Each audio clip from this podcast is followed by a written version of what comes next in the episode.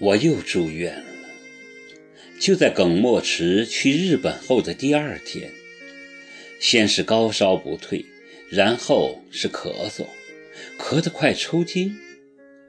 结果医生一检查，肺部感染。在医院待了半个多月，出院的时候，医生警告说必须绝对静养，否则会留后遗症。这时候一年又到了头，父母从老家打电话过来，要我无论如何回家过年。母亲更是在电话里流着泪说：“萍萍啊。”我们都快记不起你长什么样子了。可是我前脚进家门，齐树礼后脚就跟了过来。他一个电话打给我，说我也来了，想拜见令尊大人。接电话的时候，我正和妹妹在新开张的一家大商场购物，我还以为他是在开玩笑，骂了句“你有病啊”。就挂了电话。谁知等我和妹妹大包小包地踏进家门时，齐树礼正端坐在客厅和父母相谈甚欢。我傻了似的站在门口，瞪着他，连话都不会说了。而此君却彬彬有礼地站起身，对我点头微笑道：“新年好啊，考儿。”至于齐树礼是如何在父母面前介绍自己身份的，我不得而知。但从母亲那喜不自禁的表情看，我知道情况不妙。而这混蛋笼络人心的手段，简直让我抹脖子自尽都来不及。他不仅成功的赢得了父母的好感和认同，还轻而易举的。拉拢了刁钻古怪的妹妹白薇，武器当然是名贵服装和首饰。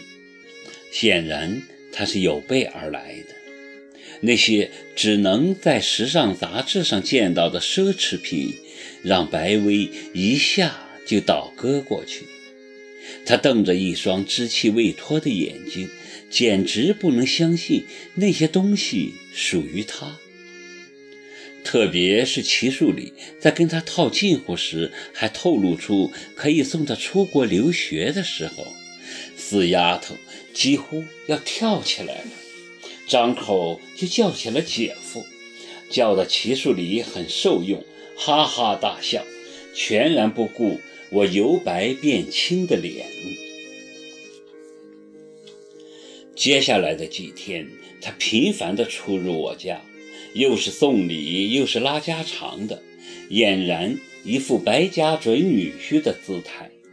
加上他场面大，出入奔驰，到哪都是保镖相随。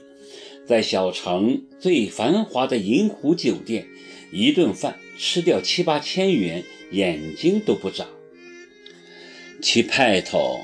在这座封闭的小城来说，绝对的登峰造极，万众瞩目。我家住的那个破旧的家属院子，顿时炸开了锅。所有的街坊邻居都在猜测，白家老大不知掉了个什么大款，这么大的架势。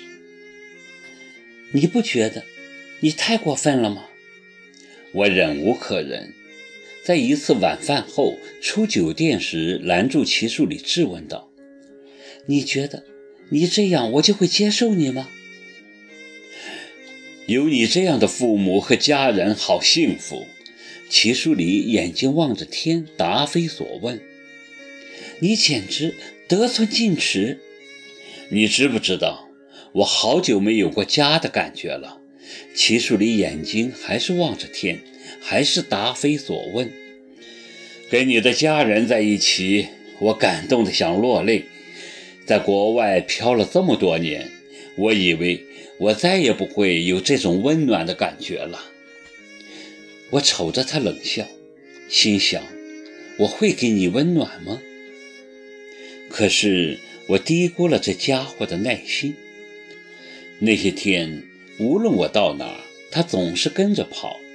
我呢，难得回一趟家。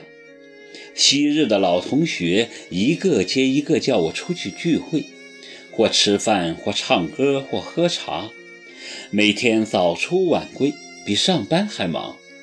齐树里不仅是超级跟班，还有一个重要的任务，就是买单。但他很少参与我们的聊天，只是很有耐心地坐在一旁默默倾听。他不动声色，但我知道他对我的过去极感兴趣。偏偏我的那些狐朋狗友也不避嫌，什么事情都抖出来。我上课时偷看小说，课堂上念作文时，公然把写给老师的情书拿出来朗诵。跟早恋男友在校长的眼皮底下搞小动作，期末考试前爬进办公室偷卷子发给班上同学。我的出格，我的玩物丧志，在他们的添油加醋下，竟成了英雄事迹。齐树礼对此竟很欣赏。那天回来的路上，他就笑着说：“你真是很调皮，真没想到。”你还有那么些光荣的历史，我斜他一眼，没吭声。很像我的妹妹小静啊。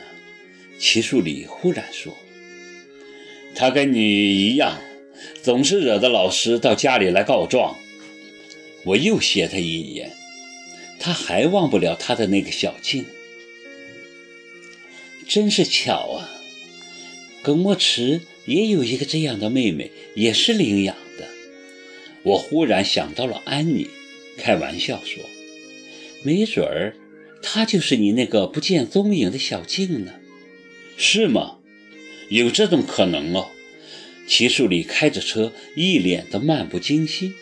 完了，又说：“明天别去外面吃饭了，我带你去个我很久没去过的地方。什么地方？”到时候你就知道了。我在这小城住了二十几年，应该还是很熟悉的。但他带我去的地方，我确实没去过。在城乡结合地带，一眼望不到头都是菜园，泥土和蔬菜的清新味道扑面而来，立即让我的精神为之一振。我很喜欢这种原野的质朴味道。